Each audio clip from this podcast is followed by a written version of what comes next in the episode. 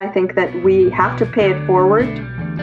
Um, our young people deserve to be mentored and helped, and uh, I think it's our it's our duty. We've been helped, and I think now it's our turn to to try and guide others.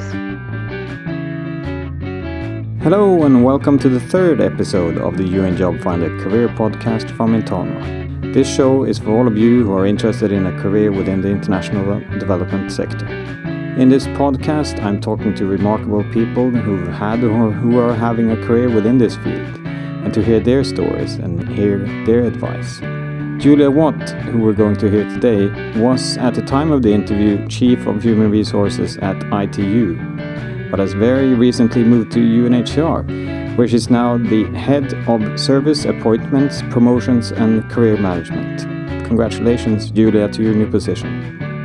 Uh, so, without further ado, let's get right into the interview.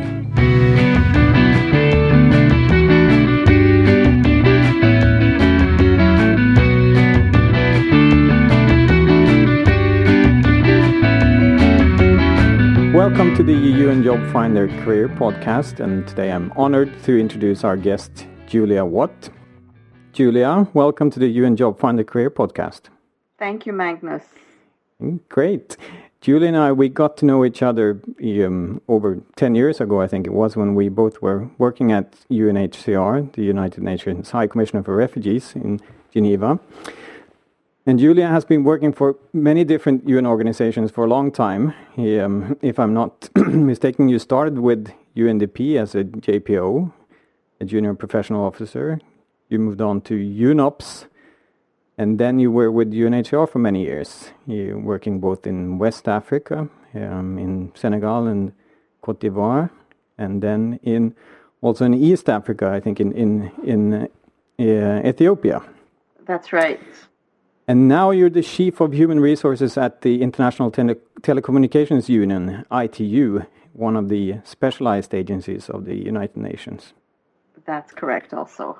Great. So, so that was a very short description of your career, but the, um, please introduce yourself. Well, actually, it was a it was a good description. Indeed, uh, I've been with the UN system for 25 years. It will be 25 years this coming August. All right. And um, it's been quite an incredible journey. Um, and before before the UN, I guess uh, if anybody's interested, I was in Canada and um, I uh, studied in Toronto. My family lives in Calgary, so Western Canada and um, nothing particularly extraordinary there. Quite a quite a normal track, I would say. Yeah, yeah. What did you study?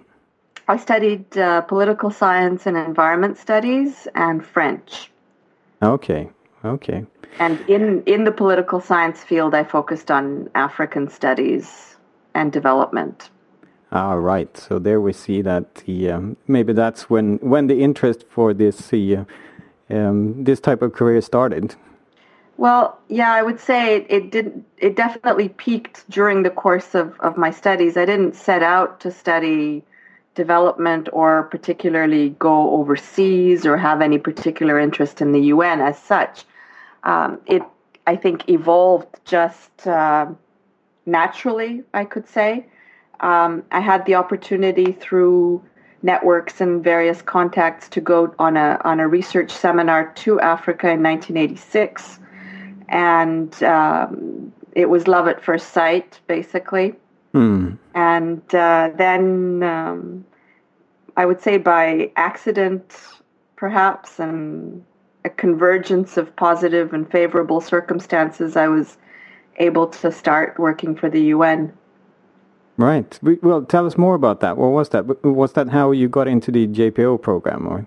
Uh, it was actually very easy at the time, at least for me. Uh, I don't know if everyone went through the same uh, lucky process, but I had a part-time job uh, during my master's studies with uh, an NGO in Toronto called the uh, Foundation for International Training, and the director of that NGO um, went to New York to pitch the program to the UN, to UNDP specifically.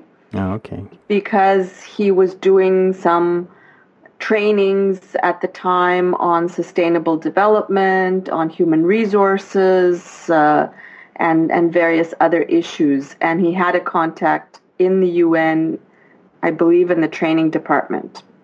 So I went with him and we did the mission and we pitched our program and I think it was a three day trip to New York altogether.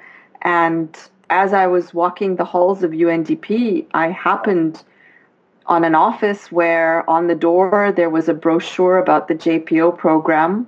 So I literally knocked on the door and found the person in the office who was the responsible officer for the JPO program who interviewed me right there and then, and the rest was history, basically.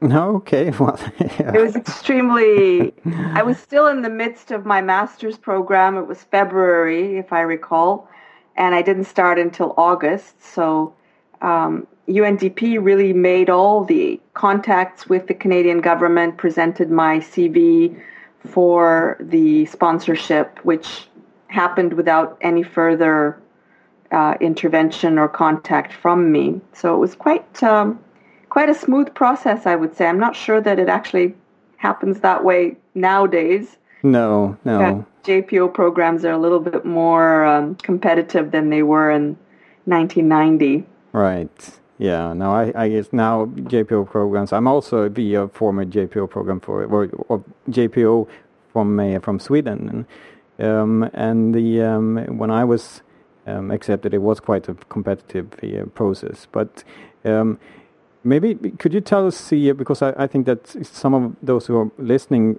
don't really know what a JPO is. Could you say a few words about that? I'm not sure what a JPO is now anymore. Um, I think a JPO now is probably very different to what a JPO was in 1990. But um, I was recruited as a, a program officer to UNDP, posted in Dakar, Senegal. And I arrived, I was briefed by the assistant representative for programs who was also new, just arrived. I was given a package of projects to monitor. That was sort of the um, traditional or um, maybe not traditional, but this this was the package that JPOs passed on one to each other mm. in that particular UN, UNDP office. Um, so I had um, four or five projects, and um, and that was it. I was given the contacts. I was put on the list of correspondence. There was no email at the time. It was all right. uh, it was all done through the uh, old archaic methods and I started going to meetings and workshops and, you know, plugged myself into the network like that and um, spoke with my predecessors, spoke with people in New York, all the people that I could get my hands on really to guide me as to what it was that was expected of me. And it was really what a program officer today would do. Mm. Yeah. No, I, I think you, you, you're mentioning a couple of few things that I think are really important into sort of getting into any any job in, in any international organization is that you need to make sure that you understand how things work. No, nothing will be served to you. Um, Absolutely. You really need to find those networks that can support you, that can guide you, but also um, make sure that you take take actions yourself. Exactly. Exactly. Yeah. yeah. But um, I mean, just to maybe a short note on that, I think the JPO program, if you um, is you are not you are employed by a UN organization, but you're financed by um, uh, normally a, a, country donor. That's right. So you were normally by, by your own government, and exactly. I, there yeah. are some governments that also finance JPOs from other countries. Um, I think the Dutch finance as well as the Spanish finance some JPOs from developing countries specifically. Yeah, yeah, that's right. Great. Um, thank you for that, Julia. We, um, I'm sure you have tons of stories that we could uh, talk about for hours, but it would be nice to hear if you could give us um, an ex example or an experience that you've had um, that you are really proud of or that was uh, rewarding for you in, in your career. There were so many. Uh, as, as you say, you know, it's very hard to pinpoint one, and I really thought about this um, a little bit in advance to try and give you something interesting and uh, relevant. Um, I would say that one of, and I won't call it the proudest moment, but it's definitely one of the ones that marked me quite significantly, was uh, when I was in Ethiopia with UNHCR. And um, I was uh, posted as education officer, but I also had responsibilities in the community services field. Mm. And one day, a young Somali woman showed up in my office and um, she said that she would like to talk to me. So I asked her to sit down.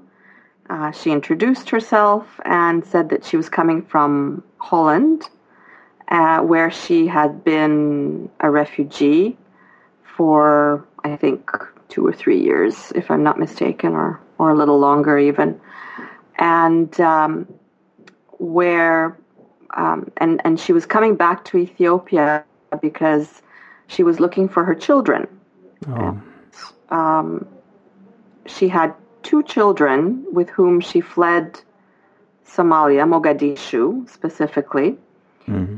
And on her way to wherever she was going at the time. I, I can't recall if it was Addis that she ended up in or, or some other city in Ethiopia prior to traveling to Holland.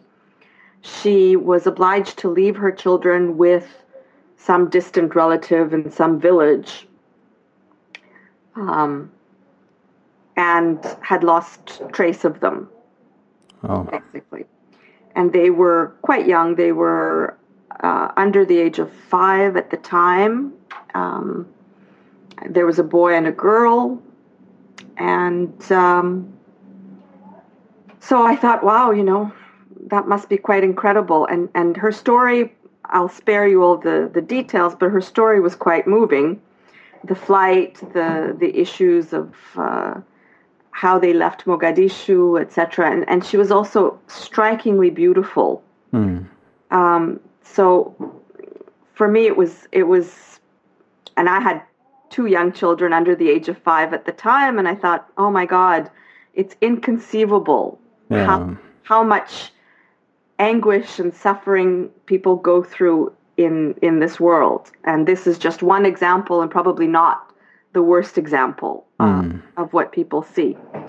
Um, but um, I thought, okay, let's let's see what we can do. So again, plugging into the various networks in in Ethiopia, uh, and by her various descriptions of the places where where she had been, we managed over the space of about, I would say, five months mm. to actually trace the village of where this distant relative was, and long and short of it was miraculously she was reunited with her children. Oh. And we were able to then um, manage for these children who were close to being teenagers at the time already uh, to accompany her back to Holland. Oh.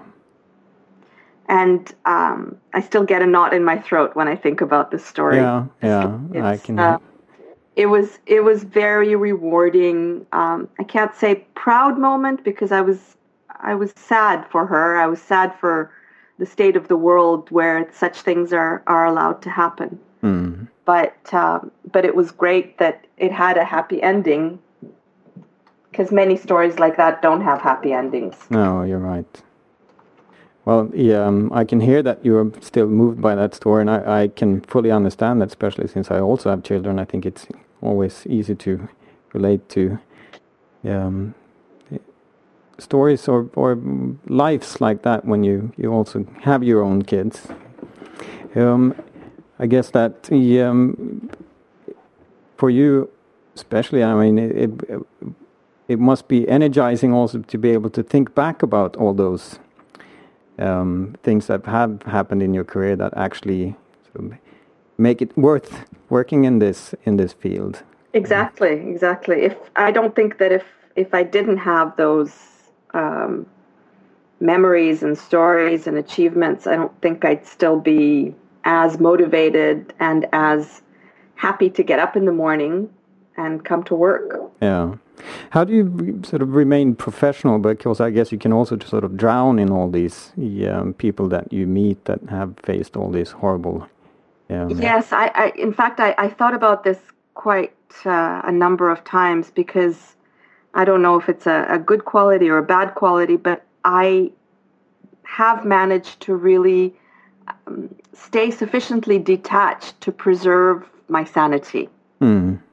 And uh, while I, I do care and I do feel for the people and I'm very committed to what I do when I'm in the moment, I am able to step back and look at my life and, and feel that um, I'm not necessarily responsible for all the ills on earth and I can't necessarily change all of that. I can do my part and change the little bit that I can change. Mm. And and that keeps me focused. Mm. Yeah, I think that's a great strategy and always important to keep in mind. Um, great, thank you, Julia. Um, sort of going from that, from um, something that you um, has been rewarding for you, could you share something that has been maybe a, a struggle or, or, a challenge for you that sort of kept you awake at night? I'm sure mm. there's plenty of st those stories as well. There's plenty of those stories as well, indeed. um, let me let me narrow it down to one uh, general one. I would say that, and this is faced by not just the UN, not just NGOs, but I think the private sector as well faces this in, in large organizations. But the um, the power of bureaucracy, uh, and by power I mean the sort of um, untangible difficulties that are that are raised by administrative processes that we in fact have created and are responsible for, but yet have gotten away from us somehow and have taken on a life of their own and it's not entirely clear in every situation what or who serves what or who. Does the administrative process serve the organization and enables us to fulfill our mandates, or do we serve the administrative process? Right. And that at times has been extremely challenging. Um, the balance of finding the the point, the sweet spot of how to manage the needs of the organization, the administration, the staff, and the clients uh, mm. is an extremely challenging everyday task. And mm. that is something that I don't think people are necessarily as well prepared for as they should be. No, you're right, and I think that lots of people who have been working in in I mean huge organizations, like you say, it doesn't have to be the UN or NGOs, or I think many many large organizations are facing these these problems or challenges. Um, but the, um, as you say, I think it's also. I mean, we're talking about organizations that have thousands of staff in in hundreds of countries where um, with multi-national staff. So it's it's um, in some ways, of course, some, some administrations are. I mean, that's also needed. Yeah, but it, it, it, it's again, as you say, finding finding the right balance. Yes. Yeah. So um, that maybe leads us into my next next questions about whether there was something um, that you didn't expect. Yeah, I mean, before joining the UN, um, um, that you were sort of surprised when you started working for the UN. Um, yes, I was. I was surprised at um, just how ordinary and normal it was as compared to the rest of organizations in the world. I I really thought I had these phenomenal, naive uh, ideas, I suppose, of the UN being something like the beacon of this and that, human rights, uh, um, development, uh, etc. All of the things that all of the different agencies stand for, as well as the Secretariat, peacekeeping, etc. But in the end, I think we as UN staff are just as human and just as fallible as anyone else. Mm. And we do our best for the most part. Uh, I think people are extremely dedicated. And again, I'm talking about the majority. There's always that one little minority percentage that casts uh, a negative shadow on, on everything else. But mm. as, as a group, I think we are extremely dedicated but yes, that uh, that um, bureaucratic inertia and sometimes the personal interests uh, overtaking the real purpose of mm. why we're all where we are um, did surprise me a little bit, and, and I think that I would be lying if I said that I didn't come out of it somewhat jaded. Hmm. Yeah, no, I, I see your point. Um, great. I'm curious to hear. Um, I mean, you have been working um, both in Africa in, in smaller offices, but also in in the um, headquarters in in Geneva, and, and, now also for ITU. Um, what would you say are the main differences in, in working in a in a smaller country office and, and in headquarters? Well, of course, the obvious one is that you're very close to the point of delivery. Mm. You're, you're able to see the impact of what you're doing much quicker and in real time and with all the colors and and everything that goes around goes along with being close to to the clients. Mm. Um, so that definitely um, definitely is one big difference. Um, the other ones I would say are from the lifestyle and the cultures that you are implanting yourself in, which of course are different to what you are used to, where you're coming from. Um, that is true to some extent to headquarters duty stations as well, because we're not from Switzerland or we're not from New York necessarily, or Vienna or Nairobi or mm. where headquarters duty stations are. Um, so we are we're different. We're guests, mm. And it's enriching to some extent. To a large extent, it's very enriching. I found my field assignments particularly particularly satisfying. Um, I enjoyed the overall slower pace of life in the field, the contact with people, mm. the um, relationships that you build with colleagues and within the various networks that you're uh, evolving in much closer, I think, than um, just being in a nine to five environment in a headquarters duty station, although not all headquarters duty stations are nine to five environments and not all organizations are like that. I'm generalizing a little bit. Yeah, no, but I see what you mean. I think it's it's a great point. But um, would you say that for you, um, because I think that the, um, um I mean, to simplify, you can say that many people also in the UN, um, especially in um, headquarters duty stations like Geneva, New York, some of the people working there have maybe not even the um, ha well, haven't been working for years or been stationed in the in the field. Um, but but you have. Would you say that the that experience for you have um, made you um, better in your work? For me, absolutely.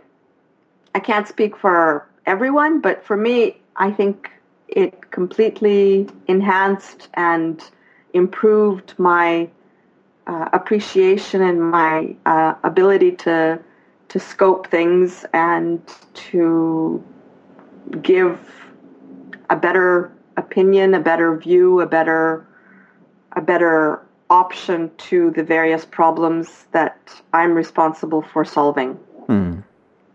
Yeah, great. So you, you, you, were talking about the how you, um, I mean, in, in, many occasions, but when you joined as JPO, but also we, um, in that we um, um, story you told about when you met that woman in in Ethiopia. When um, would you say that you have um, personal habit or trait that has been critical for your success in in this career? Uh, well, I think we already touched on one, and that sort of preserving your personal space and um, understanding where your responsibility ends and where someone else's responsibility begins and respecting that uh, in order to uh, prevent burnout. Truly, mm. I think that that has been a key strategy for me. Mm. Um, the other the other traits, um, I think that um, flexibility. I mean, these words are glib, but they're very important. Adaptability, um, enjoyment of the world, curiosity. Um, uh, yeah, love of what you do. I think all of these things are extremely important. And mm. staying in touch with what you feel is important in your life is is critical. Mm. Mm.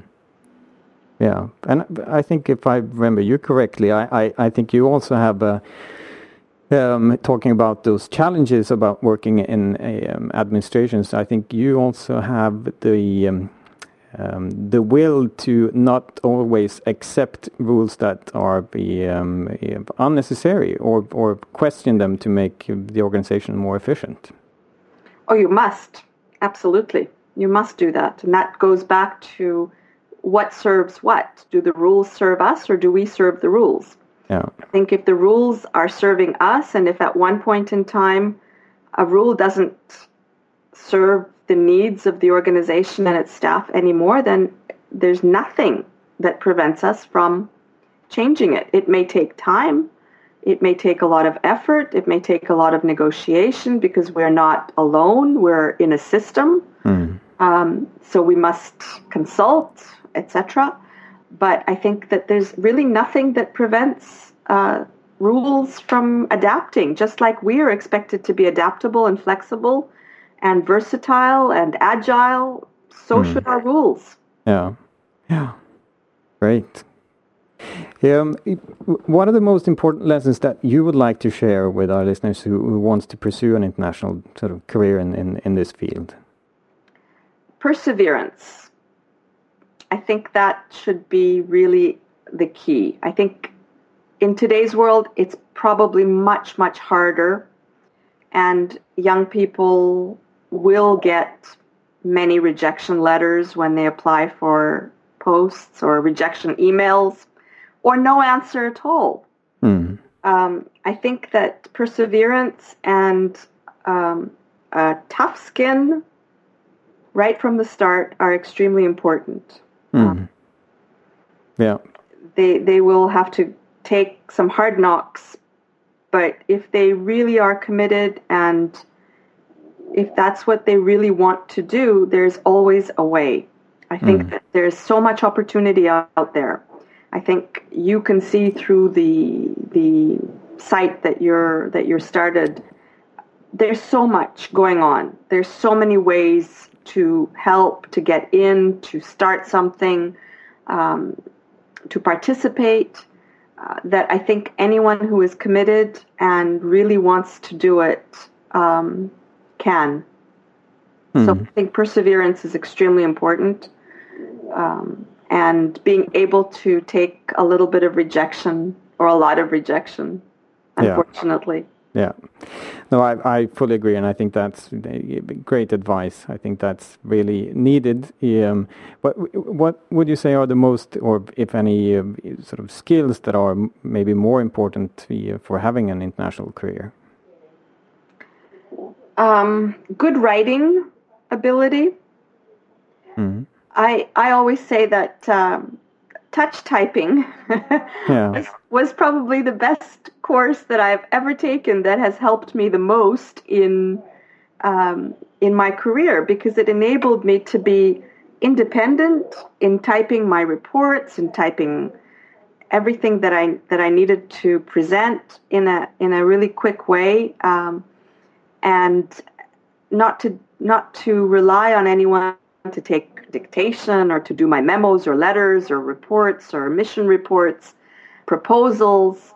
Um, I think that has been extremely handy. So I encourage everyone to know how to touch type um, yeah. quick, quickly and accurately. And with the advent of computers, I think it's even even better now. Mm. Um, certainly, languages helps. Uh, the more, the merrier. Uh, certainly, the the UN languages, obviously for the UN, but I think also some local languages would always be handy. Something that sets you apart from the masses. Hmm. Um, because if you look at university graduates now. They're extremely well skilled in the technical subjects that they were studying.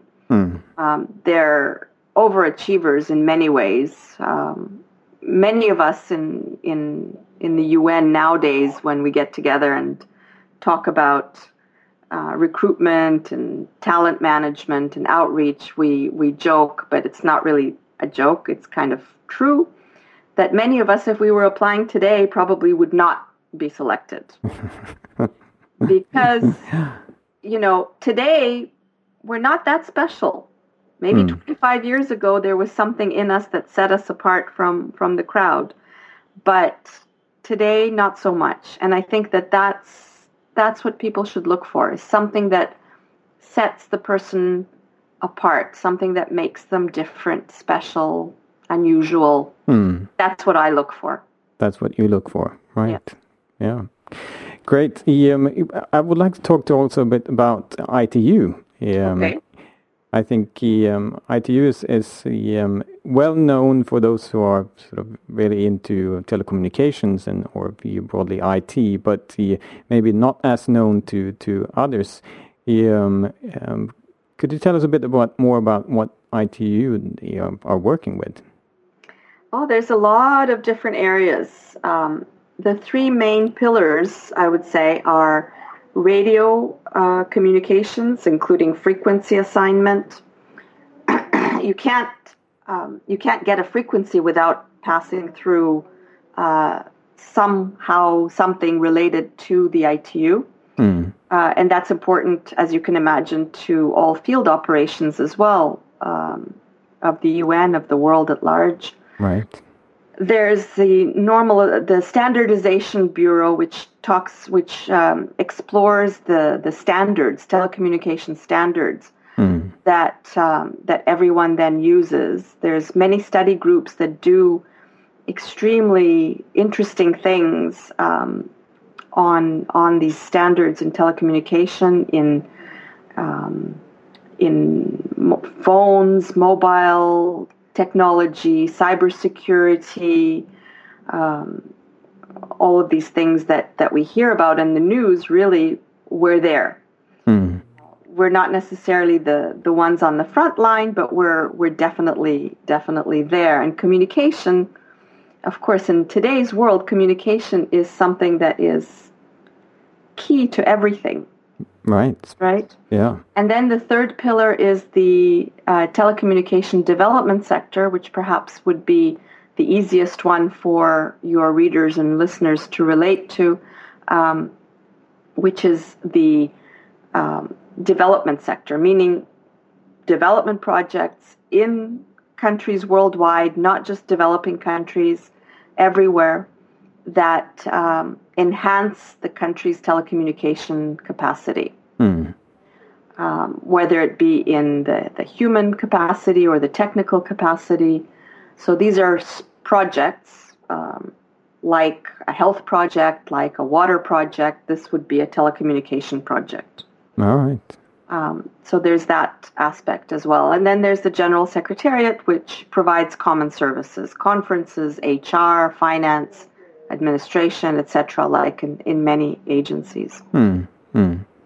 Yeah, I think it's it's a, I mean, one way of maybe um, understand easily what ITU are doing is is the um, as you you you put it yourself, connecting the world. Connecting the world, exactly. Yeah, reminds me of the old the uh, Nokia um, commercial with the connecting people, but you're actually connecting the world. Countries, organizations, people. Yeah. Exactly. Yes. Yeah. So um, you talked about what you were looking for if, if when you are um, recruiting. Um, um, when you are now recruiting to to ITU, are there any specific sort of areas that you're recruiting for? If you if you look at sort of skill sets or areas or um, well, there's always the technical side of things like the radio engineers, the um, IT specialists, the cybersecurity specialists, etc. Um, the the it's quite varied. We don't have um, generalist posts as much as other agencies would, except perhaps in administration and finance. Hmm. Um, so each position is quite unique.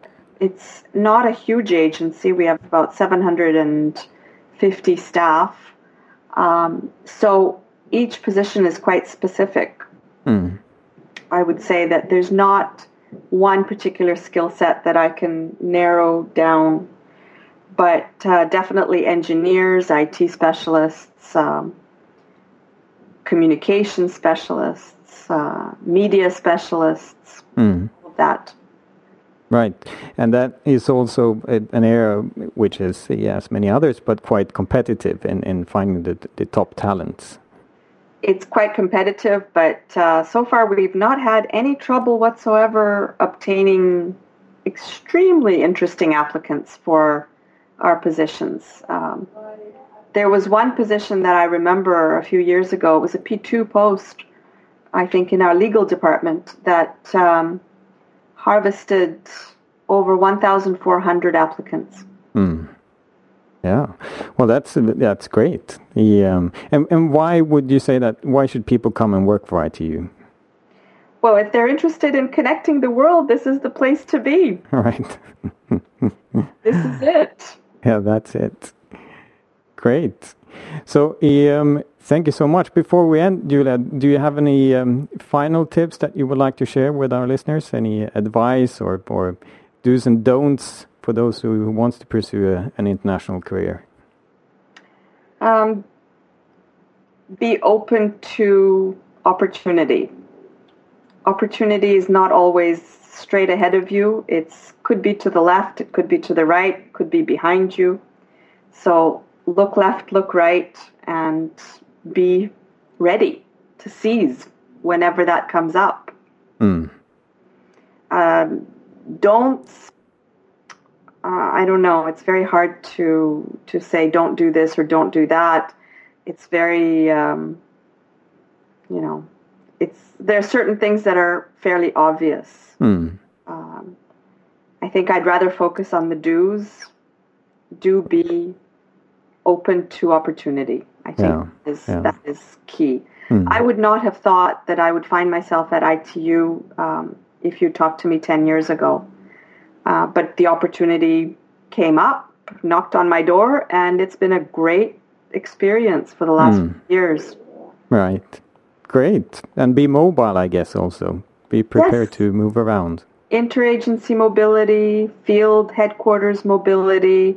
I think it's difficult to organize sometimes with families and spouses and dual careers. That's mm. a whole other topic I think that uh, you should probably do a separate podcast on. Great idea. But um, all of that is something that is manageable if you keep your eye on what you really want to do. Hmm. Excellent. One final question. Um, do you have any uh, advice on, on who we should interview on this podcast who've also had a remarkable career like you?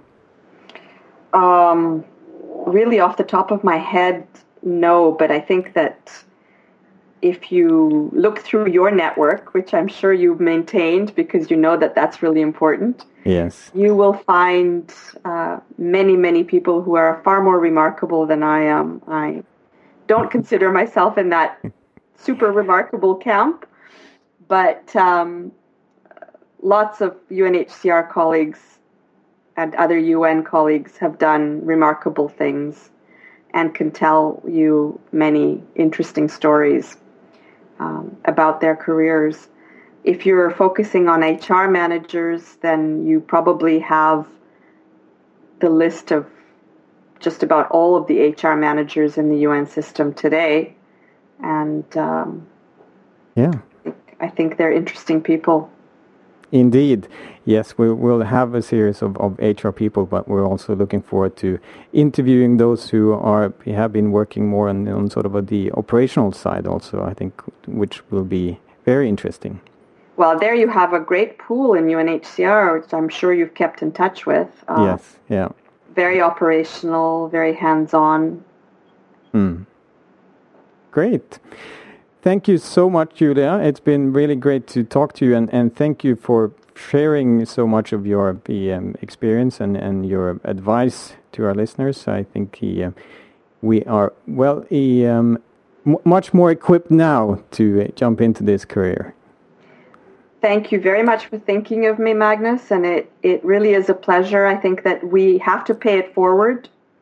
Um, our young people deserve to be mentored and helped. And uh, I think it's our it's our duty. We've been helped, and I think now it's our turn to to try and guide others. Excellent. Thanks, Julia. I hope you enjoyed that episode with Julia Watt. Again, thank you to Julia for being on the show. And for those of you who missed the beginning, Julia is no longer with ITU, she's back with UNHCR. Thank you to all of you who's been sending us feedback. Please continue sending that via Twitter at UNJobfinder, facebook.com forward slash UNJobfinder, and unjobfinder.org forward slash contact. At unjobfinder.org you will also find show notes and a transcript of the whole episode. Thank you for this time. We really appreciate that you're listening to us, and until next time, have a great week.